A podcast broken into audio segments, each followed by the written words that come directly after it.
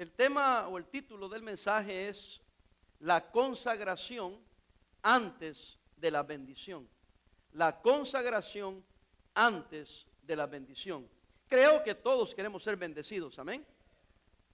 ¿Qué es ser bendecido? Tener el favor de Dios, tener en nuestra vida la gracia de Dios. El que Dios, hermanos, eh, nos haya mirado y nos haya favorecido. De eso hablamos con la bendición de Dios. Pero antes de que Dios pueda darnos esa bendición de su favor, esa bendición de su gracia, esa bendición de su presencia, necesitamos consagrarnos a Él. Es decir, dedicarnos totalmente y completamente a Él. Porque eso es lo que significa la consagración. Creo que a veces no entendemos los términos bíblicos y, consagrar significa apartarse del mundo para dedicarse a Dios. Eso también se conoce como santificarse. A veces oímos de la santificación. Santificación es simplemente apartarnos de las cosas del mundo, ¿verdad? Para dedicarnos a Dios, no solo apartarse del mundo. Si usted se aparta del mundo, eh, hay, hay, cierto grado de santificación, pero la santificación es completa cuando te separas del mundo y te dedicas a Dios. Así que no solamente es una serie de cosas de no, no, no, no, sino más bien sí, sí, sí, sí. Dicen algunos, es que eso de la santificación y la, separación es muy negativo. No, porque es más positivo que negativo. Porque cuando yo me acerco a Dios y agrado a Dios, eso es positivo. Por supuesto que le digo no al pecado, pero le digo sí a Dios. Lo que pasa es que algunos dicen que es negativo porque todavía se aferran a las cosas del mundo, porque no han aprendido la consagración, no han aprendido a apartarse del mundo para dedicarse a Dios. Cuando me dedico a Dios y me aparto del mundo, entonces me estoy consagrando. Eso es la consagración, es separarme, es dedicarme, es a, eh, eh, darme totalmente a Dios, es apartar, oiga, o separar personas o cosas para el servicio de Dios.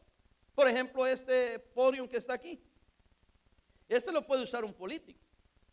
Este lo puede usar eh, en, eh, un discurso de ventas, eh, de, un discurso, en una disertación médica, qué sé yo, ¿verdad? Esto se puede usar para cualquier cosa, no lo venden exclusivamente para una iglesia, lo venden en lugares donde venden esta clase de productos para ser usados en las diferentes áreas donde alguien se va a parar a enseñar. Pero este púlpito en particular ha sido santificado, consagrado para la predicación de la palabra de Dios se apartó de, un, de, mil eh, este, púlpitos o podiums, como le llaman, de mil se agarró uno y se consagró. ¿Para qué? Para que se predique la palabra de Dios. Este es privilegiado, amén. Porque está apartado para Dios. De la misma manera nosotros. La palabra iglesia significa asamblea. Y se usó en la antigüedad la palabra asamblea para describir la iglesia de los creyentes, eh, de tal manera que la palabra iglesia quiere decir una congregación, una asamblea de los llamados afuera. ¿De dónde? Del mundo. Y puestos dentro de la iglesia o la, congregación de los creyentes en el Señor Jesucristo. Amén. Bueno, fuimos apartados, fuimos consagrados, fuimos santificados. Entonces la palabra se usa para cosas y para personas. ¿Entendemos eso, hermanos? Génesis 35, versículo 2, mírelo ahí. Entonces Jacob dijo a su familia, aquí hablando de personas, y a todos los que con él estaban, otra vez, personas, ¿qué les dijo? Quitad los dioses ajenos que hay entre vosotros. O sea, quiten esos dioses ajenos, son cosas. ¿Y qué dice? Y limpiaos, está hablando a personas, y mudad vuestros qué? Vestidos, tenían que limpiar, oiga, y cambiarse sus vestidos. ¿Por qué? Porque se iban a dedicar a Dios. Tenían que quitar los dioses ajenos. Porque tenían que apartarse y dedicarse solamente a Dios. ¿Por qué? Porque querían la bendición de Dios, querían el favor de Dios, querían la presencia de Dios, querían que Dios, óigame bien, los bendijese de una manera supernatural y para eso era necesario consagrarse. Era importante. Hoy en día la gente quiere bendiciones sin tener que hacer nada, sin tomar ninguna responsabilidad. Como hemos visto las dos semanas anteriores, hablamos de la libertad que tenemos en Cristo, amén. Después hablamos acerca del libertinaje, que es un abuso de, ¿qué dijimos? De la libertad que tenemos. Y ahora estamos hablando de, la consagración antes de la bendición. La gente quiere bendición, pero no me quiero consagrar. Quiero bendición, pero no quiero la responsabilidad de tener que dejar al mundo y las cosas del mundo porque me encantan tanto, pero sí quiero la bendición y quiero la salvación, quiero la vida eterna, quiero la presencia de Dios, pero no me molesten con esto de dejar el mundo. Eso no funciona así. ¿Quiere usted bendiciones de parte del Señor? Aprenda a dedicarse a Dios. Y para dedicarse totalmente a Dios hay que dejar algunas cosas. Aquí dice que le mandó a pedir, e incluso le mandó a pedir que se vestieran, que se mudaran el vestido. Esa palabra mudar quiere decir cámbiense el vestido. Cámbiense el vestido. Y no voy a predicar eso y hacer un dogma de eso, pero hermano, hasta nuestra apariencia externa debería de marcar que somos diferentes. Que somos diferentes. Amén. Que actuamos diferentes que hay algo en nosotros que nos hace diferente a cualquier otra persona que no tiene a Cristo en su corazón. Y a propósito, sí tenemos algo diferente. Yo no sé usted, pero luego luego se nota cuando hay alguien hay algo diferente en su manera de hablar, en su manera de actuar, en su manera de tratar con personas, en su manera de vestir incluso, ¿sí o no, hermanos? Claro. No es que seamos legalistas y que vamos a poner una serie de reglas para convertirte a Cristo, pero la verdad que Cristo en nosotros nos cambia, nos aparta, nos hace diferentes. Entonces tenemos el ejemplo de Jacob. ¿Qué consagró Jacob? Por eso estamos leyendo el capítulo 35 de Génesis. Consagró por lo menos, yo encuentro aquí seis cosas. Número uno, consagró su vida y consagró a su familia. Ven el versículo 1. ¿Están conmigo, hermanos? Y dijo Dios a Jacob, levántate y sube a dónde? A Betel y quédate ahí. Y fíjese, y le dijo, y haz ahí que, hermanos, un altar al Dios que te apareció cuando qué? Huías de tu hermano Esaú. Esaú lo quería matar, era su hermano. Entonces Jacob dijo a su familia y a todos los que con él estaban, quitad los dioses ajenos que hay entre vosotros. ¿Por qué? Porque iban a edificar un altar a Jehová, hermanos. Y limpiaos y mudad vuestros vestidos. Él estaba dedicando su vida, dedicando a su familia, míreme acá, y estaba dedicando a todos los que con él estaban. Y le dijo Dios que fuera a un lugar que se llama como Betel. Betel significa casa de Dios. Y él estaba diciendo, si voy a edificar aquí, en este lugar un altar a Dios, el que me ayudó, el que estuvo conmigo, el que me ha bendecido. No podemos tener otros dioses. Agarren la, enseñanza ahí, hermanos. Tú no puedes decir que vas a adorar a Dios y a permitir que tu cuerpo sea el, el, templo del Espíritu Santo y tener otras cosas que no son santas dentro de ti. Y aquí nos deja esa enseñanza. Necesitas consagrar tu vida. Necesitas consagrar la vida de tu familia. Y algunos hermanos lamentablemente no lo quieren hacer. Quieren hacerlo ya cuando los hijos están grandes, ya que los has echado a perder. No hay que comenzar desde que los niños están pequeños. A consagrar tu vida, que ellos vean que tu cristianismo es real, que tu fe es de verdad, para que tu, familia no sea un, eh, tu cristianismo sea un estilo de vida para tu familia, sino que sea la vida. ¿Alguien está conmigo? Quizás a usted no le da importancia y quizás algunos hasta se molestan de lo que voy a decir, pero se lo voy a decir otra vez. Mis hijos no son perfectos, pero aquí están en la iglesia. Y están criando, están, han adoptado nuestra fe, pero no esperamos ahora que estaban grandes. Desde que eran pequeñitos nos esforzamos Ojalá hubiéramos hecho mejor trabajo. Yo creo que cualquier padre honesto diría, ay, hubiera, me hubiera gustado hacer mejor trabajo, yo soy el primero en admitirlo, me hubiera gustado hacer mejor trabajo, pero sin embargo, tengo que decirlo, sí hicimos lo que pudimos, tratamos lo mejor que pudimos para darles eh, una enseñanza de consagración, de que era de verdad, que éramos reales, y esto no es una, porque soy pastor o porque para apantallar los hermanos, no, es que somos de verdad. Y entonces ahora que tenemos nietos, ocho nietos, me da gusto verlo cuando cantan en el coro. Cuando están cantando algún corito.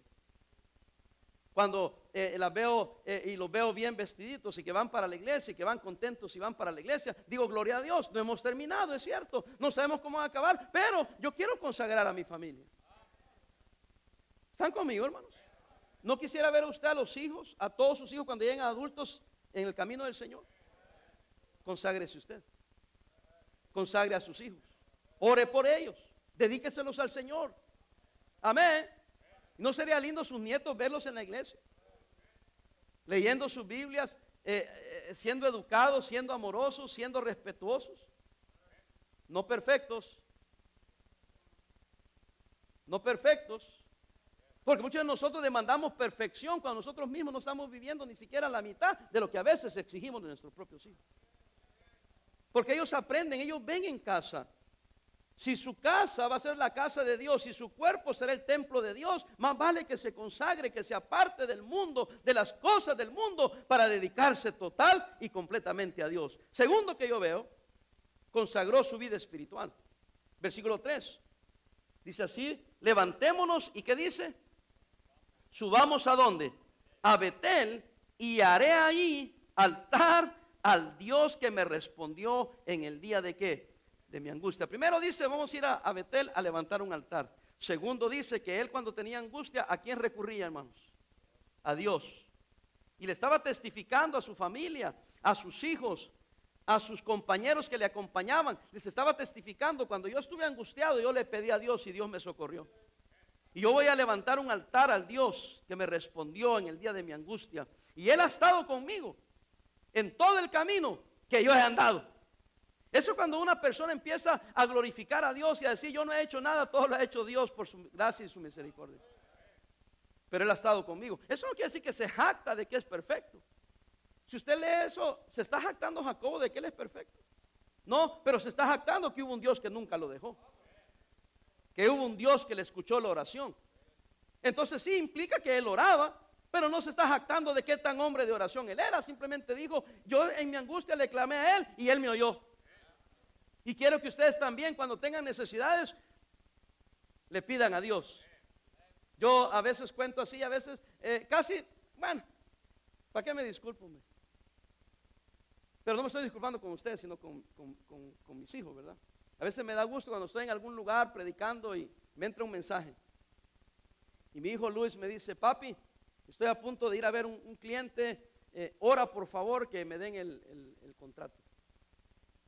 Parece simple, ¿no? Pero a mí me llena de mucha satisfacción. Que un joven adulto ya de 28 años con su familia, eh, eh, que, gracias a Dios Dios lo ha bendecido y agarra trabajos, todavía se da cuenta que si le van a dar ese, trabajo va a ser porque Dios lo bendiga. Entonces a mí me llena de satisfacción, le voy a ser honesto. No que sea algo grande, ¿verdad? Ay, pastor, es una cosa trivial, nomás por el trabajo, no. El hecho de que mi hijo mayor reconoce al Dios que yo reconozco.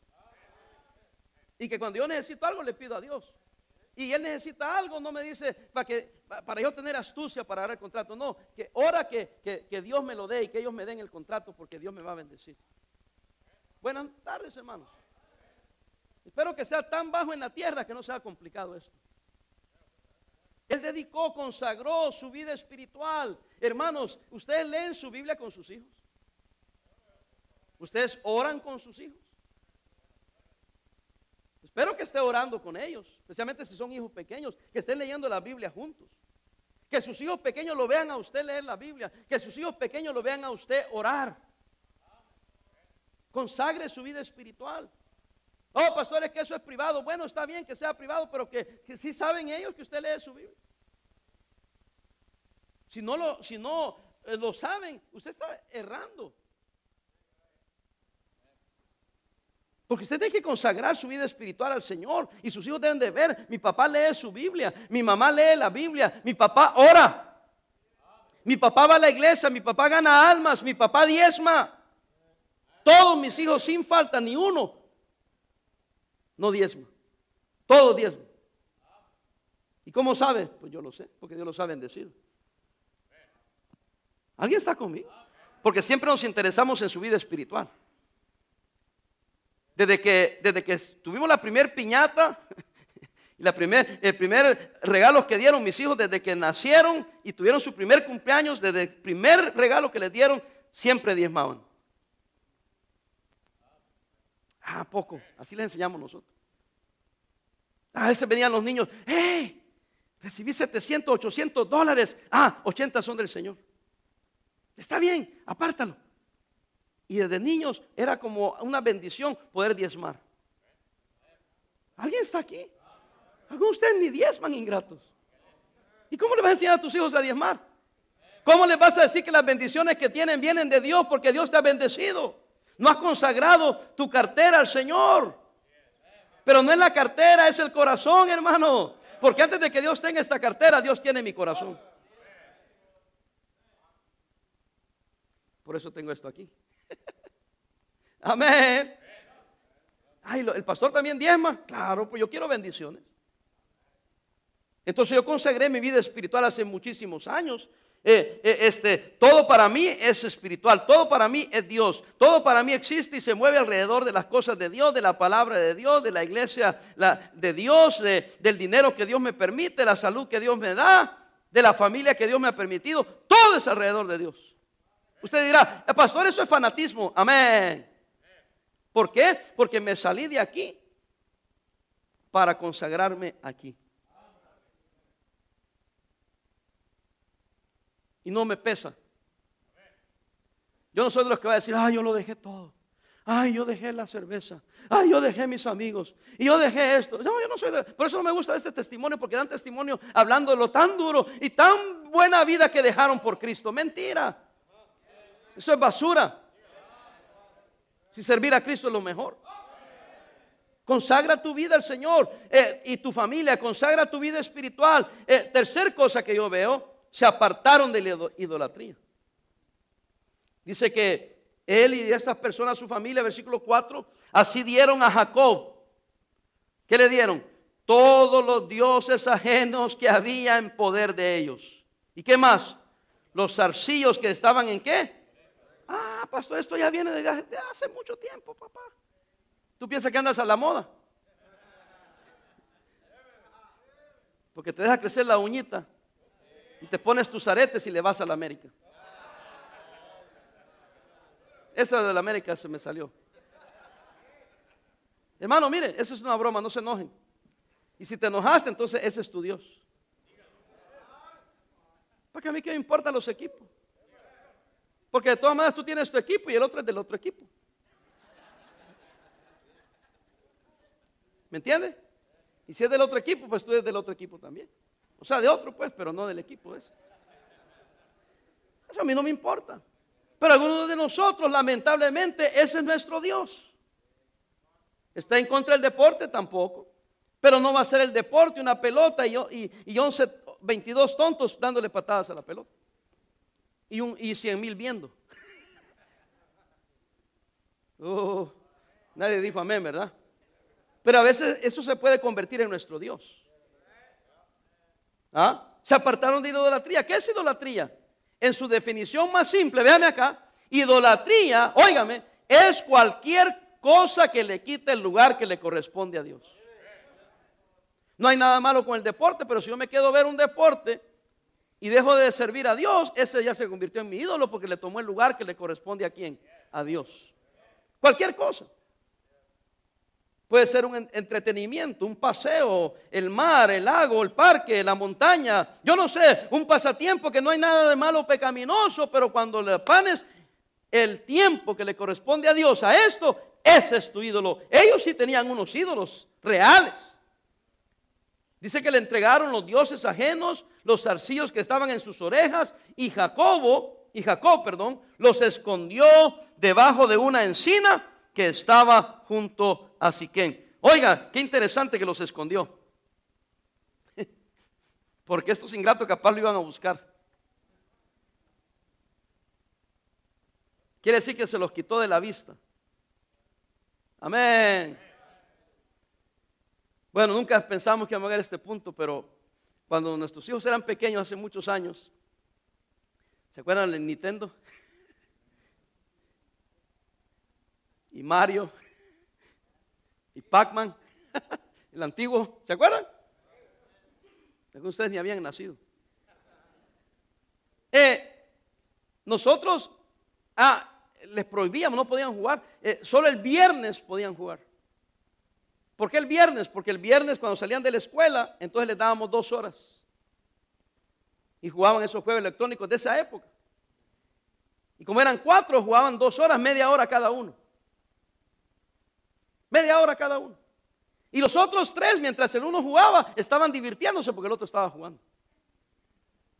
Y miren, eran bien exactos. Exactamente la media hora, ¡eh! Es el turno de este. Y tenía que soltar al otro y el otro seguía divirtiéndose viendo al otro jugar. Dos horas. Punto. Nosotros creamos a nuestros hijos sin televisión. No porque no podíamos comprar, simplemente teníamos la convicción que no televisión. Y entonces una familia de aquí de la iglesia llegó a visitarnos, vio que no teníamos televisión y dijeron, pobrecito el pastor, ni televisión tiene. Y nos regalaron uno. Nosotros no dijimos nada, lo agarramos y no sé si la misma familia nos dio un, player de esos del, ¿se acuerdan del VHS? Véanlo en el museo, ahí pongan VHS en el, Google. Y entonces a veces los dejamos ver alguna película y, las películas eran selectas, eh, todavía la más limpia que encontrábamos y cuando ya pasó eso, igual las mismas dos horas. Y después agarramos el Nintendo, agarramos eh, todo y lo escondíamos. Bueno, no lo escondíamos, lo guardábamos en un lugar, lo poníamos arriba, donde tenían que hacer un esfuerzo para sacarlo y los amenazamos que perdían su vida si alguien se atrevía a sacarlo de ahí. Ese pastor, es muy, mucho fanatismo, usted está loco. Bueno, están más locos ustedes. Porque ahorita quien está criando a sus hijos son las tabletas y los juegos electrónicos y tú no sabes cómo le están destruyendo el cerebro a tu hijo. ¿Sí? Yo, hasta que yo soy menso, que yo soy bruto, que no sé nada. Yo estoy a la vanguardia, yo voy preguntando, yo voy observando. Entonces yo eh, veo ahí, estaba mi nieto jugando con uno de esos y le digo, ¡eh! ¿Quién es ese niño? Un niño hablando. Y este poniendo atención, ¿who's that kid? ¿Sabe qué dijo él? I don't know. So Are you telling me that you don't know who this guy is and he's telling you things? ¿Tú no sabes quién es este niño y te está diciendo cosas? Yeah. Turn the thing off. Turn it off. I don't, don't ever want to see you playing this. Y el niño, oh, okay.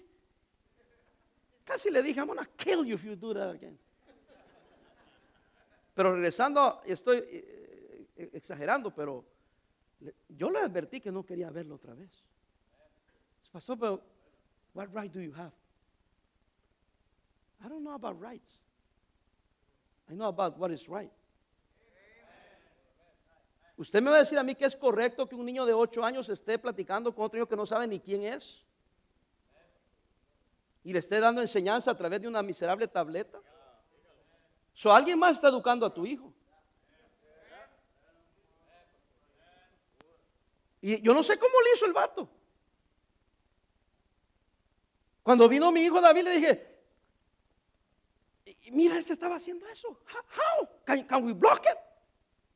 Y dijo, he's not even, he's not supposed to get that service. We don't have that service. But this guy found out how. Yo le dije, David, ¿y cómo es que se tenía eso? David nosotros ni tenemos ese servicio, eso es imposible. Ya, para esto. No sé cómo le hizo el vato. Vato soy lo mismo en inglés o español, ¿verdad? La cosa es que el muchachito supo cómo entrarle a algo que se supone que no debería tener acceso. Al año, yo he visto a mis nietos al año y ya están así con el dedo. Hermano, yo estoy criticando a mis nietos, estoy diciendo que yo sé lo que ustedes viven, yo sé lo que mis nietos viven.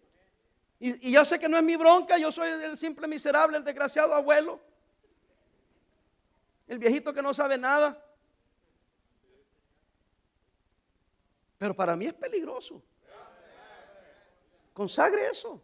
Pero muchos de ustedes ni valor tienen. No tienen ni pantalones para decirle a su hijo ya no más. And if you play, si juegas va a ser cuando yo esté aquí, cuando yo esté oyendo y viendo lo que estás haciendo. You have no pants, no tienes pantalones. Dígale a su esposa que se los preste.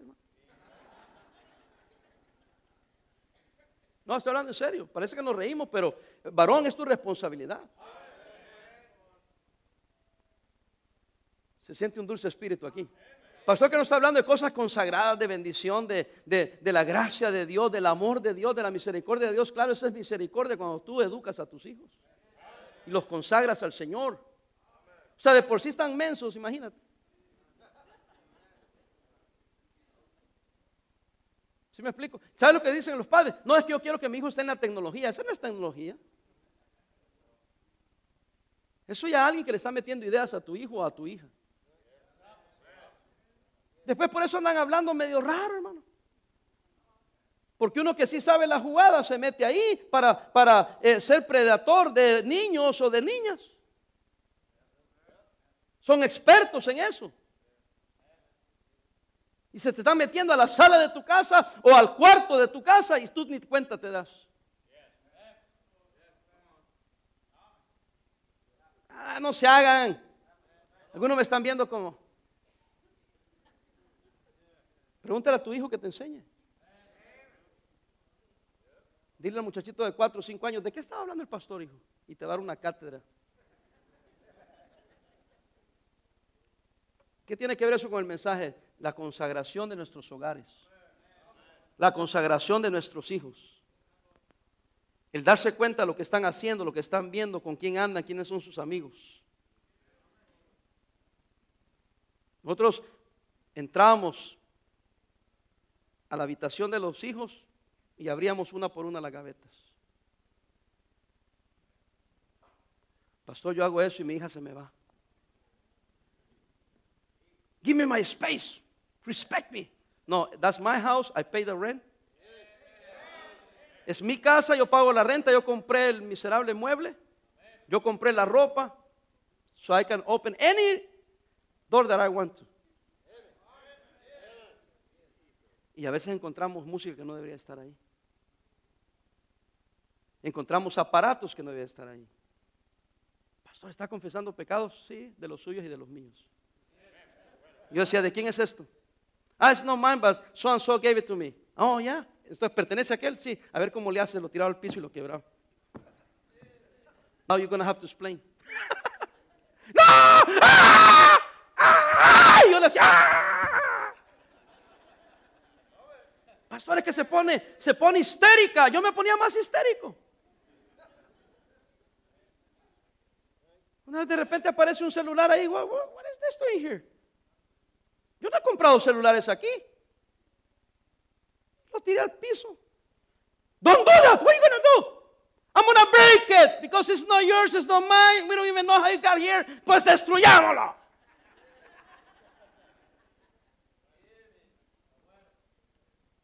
Usted dice, pastor, usted está loco. Bueno, ahora pueden hacer lo que les dé la regalada gana. Pero cuando estaban bajo mi cuidado, era mi responsabilidad de consagrar a mi familia, a mis hijos, al Señor. Ya no he predicado estas cosas porque ahorita están asustados un montón de, los mensos que se llaman milenios. ¿Quiénes son los milenios? Los de 18 a 34 años, imagínense. Están así. Pero si tú quieres un buen producto, dentro de 15 o 20 años, más vale que adoptes alguna de estas cosas, quizás no tan drásticas como yo lo hacía, pero algo debes de tener en tu casa para controlar lo que entra ahí, lo que se hace ahí, quién llega ahí y quién entra a tu sala.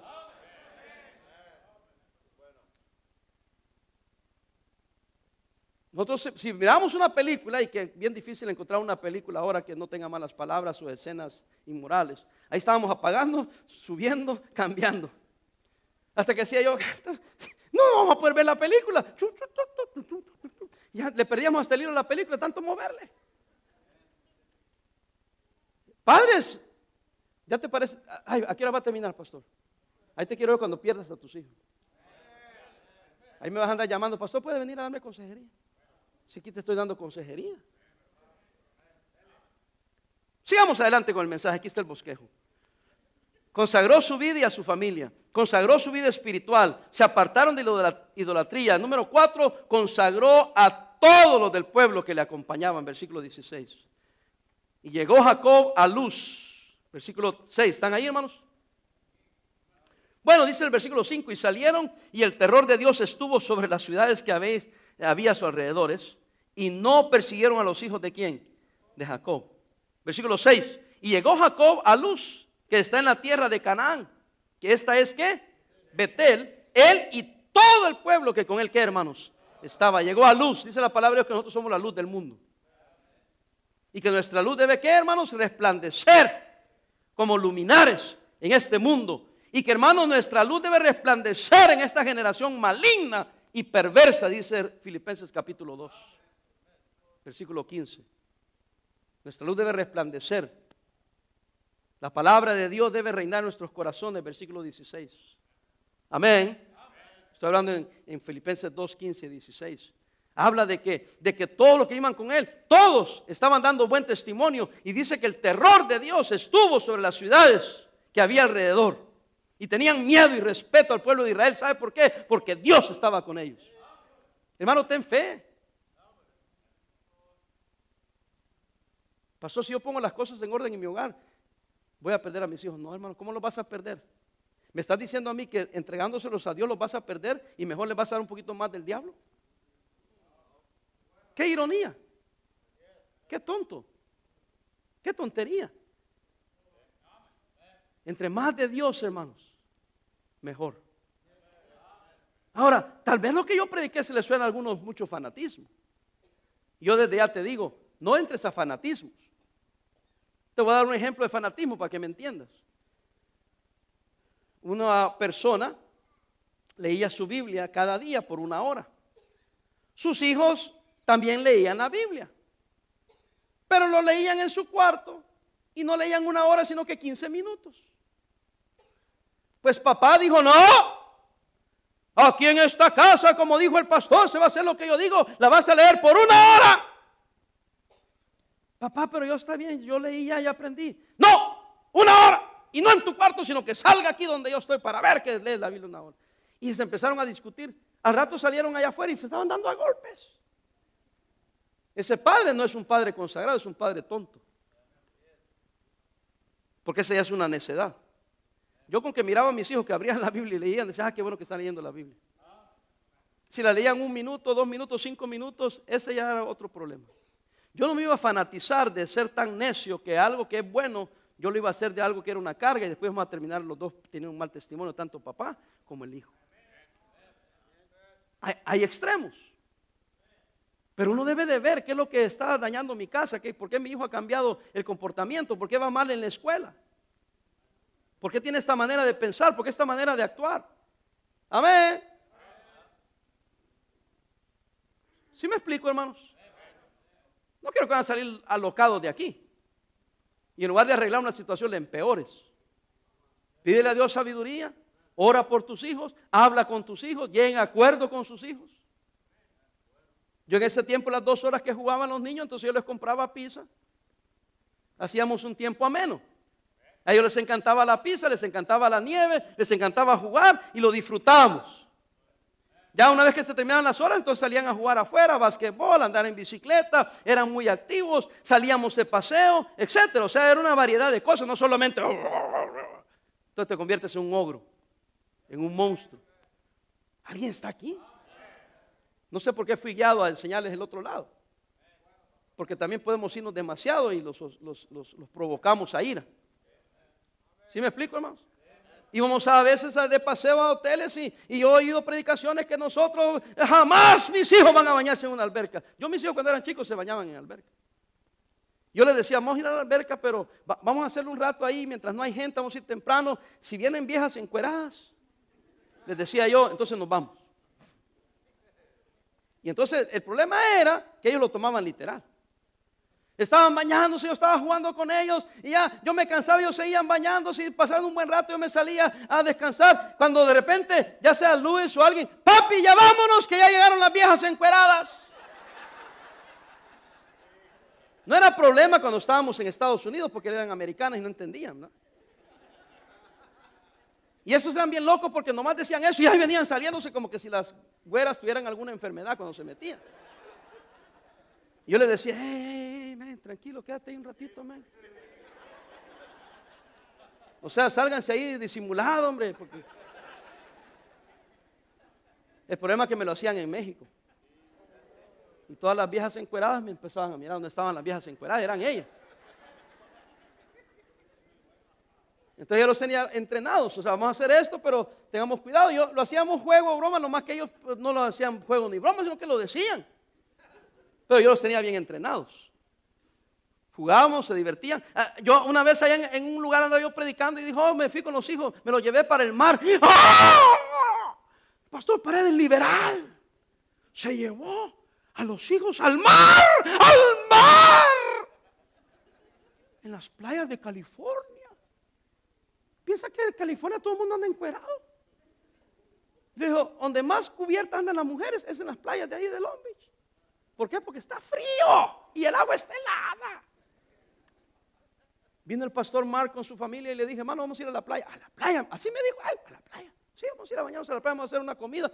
ah, y era el mes de, eh, agosto cuando tenemos la conferencia, estaba 110 la temperatura. Y andaba el hermano turista y le dije, llévense una chamarra, consigan chamarra. ¡Chamarras! ¡La 110! Sí, pero la playa es fría. They couldn't believe it. Empezaron las 7 de la noche que bajó el sol y empezó el airecito ahí en la, Huntington Beach, aquí. Ay, papá. Y yo haciendo fogate ahí junto al fuego en el mero verano, porque así son las playas de aquí. Pero yo sí iba a mis hijos a la playa. Ellos saben lo que es nadar y, meterse a las olas. Pero para algunos eso es pecado. ¡Ah! Anatema. ¿Sí me entiende?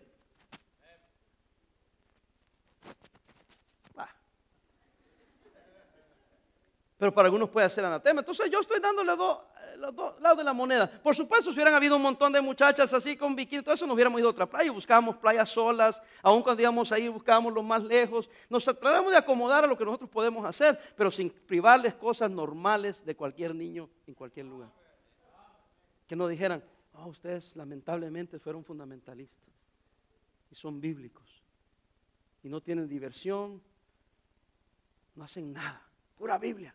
Y entonces el muchacho crece nomás cumple 18 y me voy. Y después se comportan como animales. O peor que animales. Porque aunque debemos darle dirección, también denles un poquito de, de, libertad para que aprendan. Eh, en otro lugar se enojaron porque les dije, mire, yo le di suficiente mundo a los hijos para que no desearan las cosas del mundo.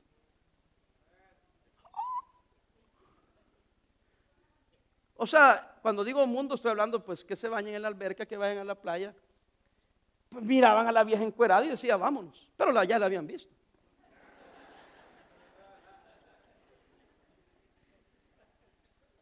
¿Sí me explico ahora? Porque si quieren se las barajeo más despacio. Pero, para que no anden deseando esas cosas, hombre.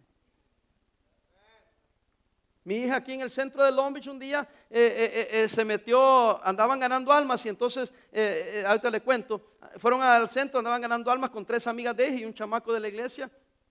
Y un sábado me dijo un hermano, no voy a decir nombres, el hermano me dijo, pastor, tengo que decirle esto. Me da pena, pero prefiero decírselo. A ver, dígame, hombre, ya. Es que su hija, pastor, se fue con aquel muchacho al cine. Le dije, ¿al cine, mi hija ya? Sí, se fue al cine.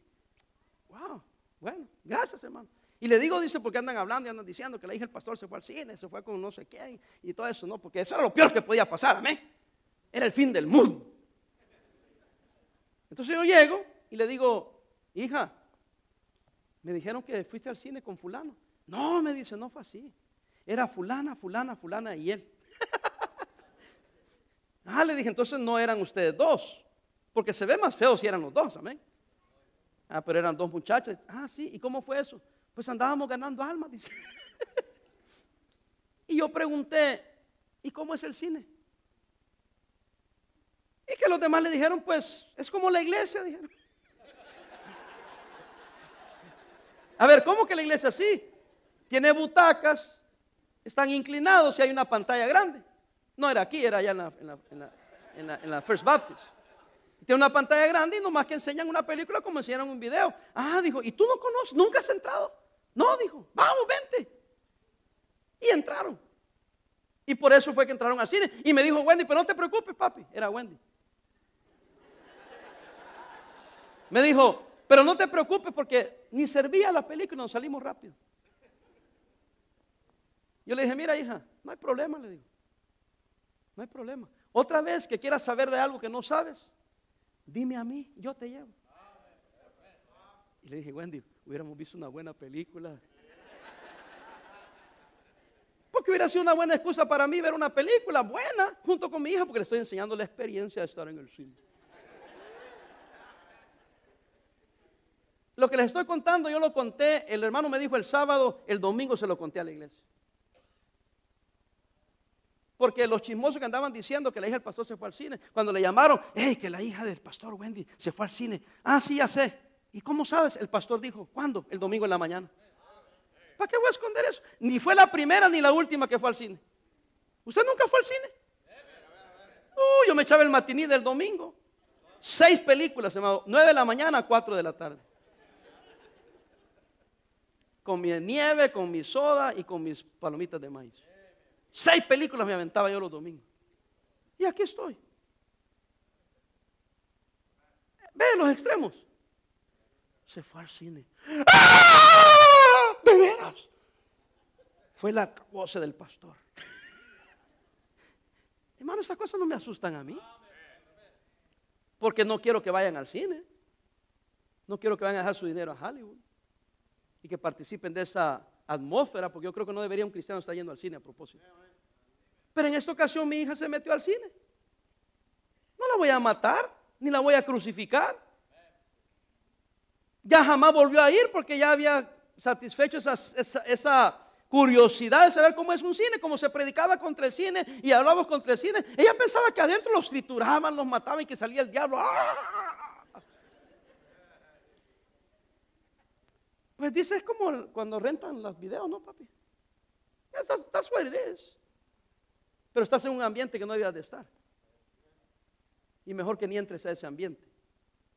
Porque te puedes volver vicioso y después vas viendo a ver qué película más va saliendo y estás promoviendo industria que es anticristiana. Uh. Entonces, pastor, lo que me está diciendo usted que aún en este mundo como es, podemos consagrarnos al Señor, sí, y tienes que aprender a vivir en Él apartado del mundo. Cristo dijo, están en el mundo, pero no son del mundo. A eso me refiero. ¿Sí han entendido, hermanos? Porque ya se me fue el tiempo en explicarles. ¿Sí entendieron? Yo creo que voy a continuar la otra semana. Consagró su futuro en las manos de Dios. Mire el versículo 7, si están ahí, hermanos. Y edificó ahí un altar y llamó a aquel lugar, ¿cómo le llamó? El Betel. Acuérdense que el primero era Betel. Este es el Betel, porque ahí se había aparecido Dios cuando huía de quién? De su hermano. O sea, Betel quiere decir casa de quién? De Dios. Pero Él quiere decir Dios. Entonces dijo, ahí estaba enfatizando no la casa de Dios, sino que el Dios de la casa de Dios. Oiga, véalo, el Dios de la casa de Dios. Porque hermano puede ser esta casa apartada para Dios y ser un Betel, pero la pregunta, ¿está Dios ahí? Pero él se dio cuenta que en este lugar de la casa de Dios, verdaderamente Dios estaba ahí. ¿Por qué estaba Dios ahí? Porque se había consagrado, porque se había dedicado. Hermanos, miren, yo iba, cuando yo estaba en casa, y cuando mis hijos estaban pequeños, estaba más tiempo en casa. ¿eh? Yo iba cada noche a orar por mis hijos. Todos se dormían, yo me levantaba y iba a la parte donde estaban dormidos a orar por cada uno de ellos. Yo les estoy contando no para jactarme, sino para que algunos de ustedes se agarren idea de qué pueden hacer por ellos. ¿Sabe qué es lo que estaba haciendo yo? Dedicándolos a Dios. Señor, cuide a esta niña, guárdala. Y, y, como ustedes hemos crecido juntos, usted sabe que el diablo ha querido destruir también a mis hijos. Pero bendito sea Dios por aquellas noches que yo oraba por ellos, dedicándoselos a Dios. Cuando salíamos de la casa antes de ir a la iglesia, orábamos. Sí, hermanos. Señor, vamos para la iglesia, háblanos. Que podamos gozarnos en tu casa, llévanos con bien, tráenos con bien. Señor, que los niños se porten bien, que aprendan la palabra de Dios. No decía yo, oramos por el pastor, bendícelo, porque yo era el que predicaba. Pero decía, bendice la predicación. ¿Me entiende? De eso estoy hablando, hermanos. No de un fanatismo y unas cosas externas, sino de cosas reales que podamos vivir en la casa donde nos consagramos nuestra vida, nuestra familia, nuestras cosas, nuestro carro, nuestros aparatos, todo consagrado. El refrigerador está consagrado a Dios. En mi refrigerador, donde yo sepa, no se ha puesto ni una cerveza jamás desde el día que lo compramos. De que yo sepa, ahí no ha habido licor. Que yo sepa en mi casa, que yo sepa, porque me puede, puede, suceder que no, pero que yo sepa en mi casa no se ha fumado cigarro ni marihuana. Ni se ha tomado cerveza. A mí que me importa que venga la mamá de Tarzán. Que viene el primo fulano y que el primo fulano vino de allá y que se quiere trae un six pack, pues se ve el primo con el six pack. Que vino no sé quién, eh, eh, a veces la familia de mi esposa venía, algún hermano mayor que ella, y le decíamos, hey, que fumaba, quiere fumar, salte ahí al callejón, pero aquí adentro no. Ah, pero ¿y por qué no? Porque no. Ah, pues se van a ofender y se van a ir. Pues que se vayan. Pues ustedes que no se ponen los pantalones, le digo que no tiene. Cualquier compadre viene de su pueblo, de su rancho, de allá de Michoacán. Y usted le deja que haga todas clases de sandeces ahí. Y que viene el tío no sé qué, el tío no sé cuánto, que es un perverso, que es un mal hablado, y usted lo deja que esté ahí. Y que viene fulano de tal, que es el padrino no sé quién, que la mamá de Tarzán, que no sé qué, y lo deja oír música y sáquelos. A mí que me importa que sea la mamá de Tarzán allá, pero aquí no, aquí yo soy la mamá de Tarzán. Digo, no aquí en mi casa, pues. Y lo digo con mucho valor porque mi esposa ya me dio permiso. Dijo Basilio Alfaro, yo soy la cabeza de mi hogar. Mi esposa solo es el cuello que lo mueve. También dijo, yo en mi casa yo llevo los pantalones, pero mi esposa es el cinto que los detiene. Estoy hablando por algunos, ¿verdad? O sea que ese era un lugar consagrado, que era la casa de Dios, pero el Dios de Betel, el Betel estaba ahí. Consagró su nombre al Señor, terminamos, versículo 10. Y le dijo Dios, ¿tu nombre es qué? Jacob. Génesis 35, 10. No se llamará más tu nombre que Jacob, sino como Israel será tu nombre. Y llamó su nombre qué? Israel. ¿Sabe qué quiere decir Israel? Dios prevalece. Hermano Israel, Dios prevalece. ¿Qué quiere decir el nombre Israel? Dios le estaba diciendo, cambia tu nombre de Jacob a Dios prevalece. Y él consagró su nombre. ¿Para qué? Para glorificar a Dios. Porque Dios lo había acompañado. Porque Dios había estado con él. Porque Dios lo había levantado. Porque él quería que todas las naciones supieran que esa es una nación y ese es un hombre, una familia donde Dios prevalece. Eso es lo que cada varón aquí, cada mujer que es madre soltera, que es la, que dirige su hogar, debe querer que esta casa sea Dios quien prevalezca. Y cada hombre aquí, cada joven aquí que tiene familia o, o está teniendo familia o piensa tener familia, debe decir en mi casa, Dios va a prevalecer. Porque nos vamos a consagrar. Nos vamos a dedicar a Él. No, no a la fuerza, sino voluntariamente, porque sabemos que con Él está toda la bendición. Para mí fue una gran bendición cuando mi hija Wendy me dijo, eh, papi, como mi mami va a cuidar a mi niña, como ella trabaja para la iglesia y los días que trabaja, mi mami va a cuidar a la niña, que es Emmeline. Y me dice Wendy esto, hace muchos años papi, te la encargo. ¿Qué es lo que me dijo? Críala como me criaste a mí. Porque si trabajó para mí, I'm sure it's going to work for her. Estoy seguro que va a trabajar para ella.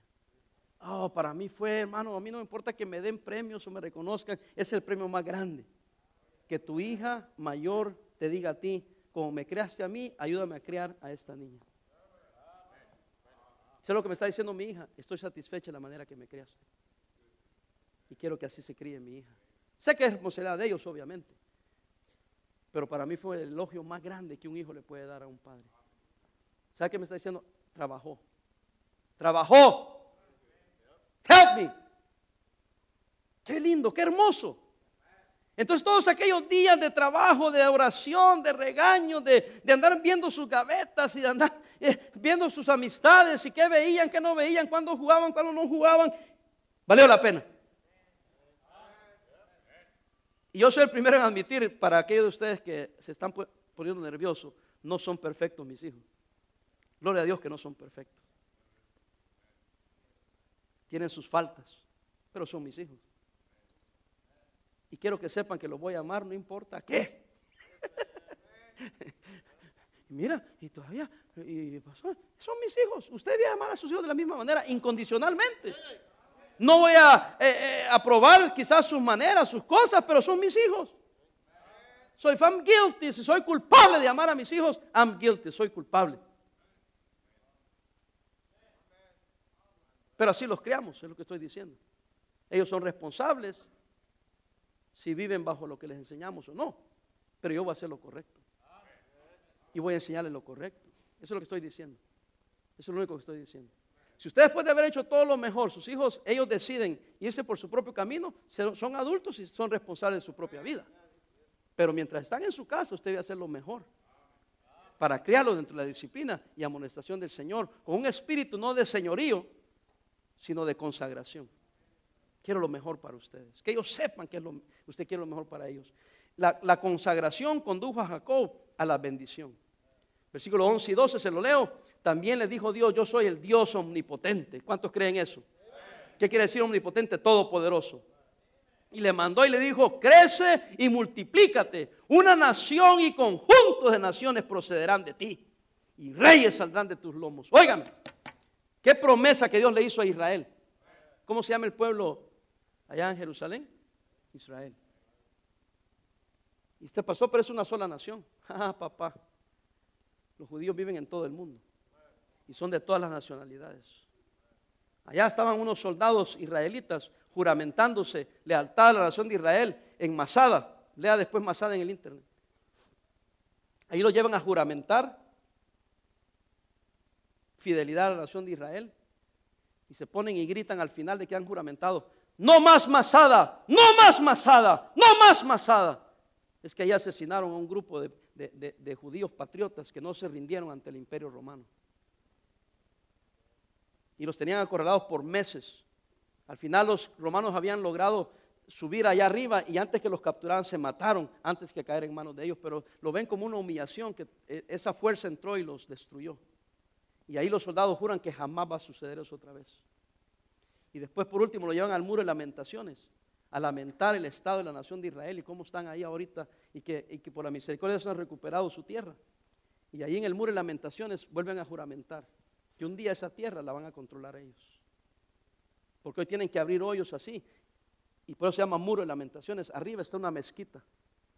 Y han desenterrado el muro original de Salomón para adorar ahí. Pero tienen que hacerlo allá abajo. Y han hecho una explanada, así usted la puede ver no se ve que está enterrado porque han hecho una explanada así inclinada para ver el muro y ahí lloran ellos. Yo estaba con un joven ahí, le pregunté, oye, lo oí, hablar español. Le empecé a hablar español. yo también. Y me dijo, soy mexicano. Eres mexicano, pero estás en el ejército israelita. Sí, me dice. Porque somos descendientes judíos. Y vine a un entrenamiento de seis meses. Y estoy entrenado al haber una guerra, yo vengo para acá. Y cada año vienen miles de jóvenes de Colombia, de Argentina, de El Salvador, de México. Hello. Y a mí se me ocurrió, yo sé que a lo mejor meto en problemas a alguien, pero a mí que me importa. Le dije, ¿y el gobierno de México sabe eso? No.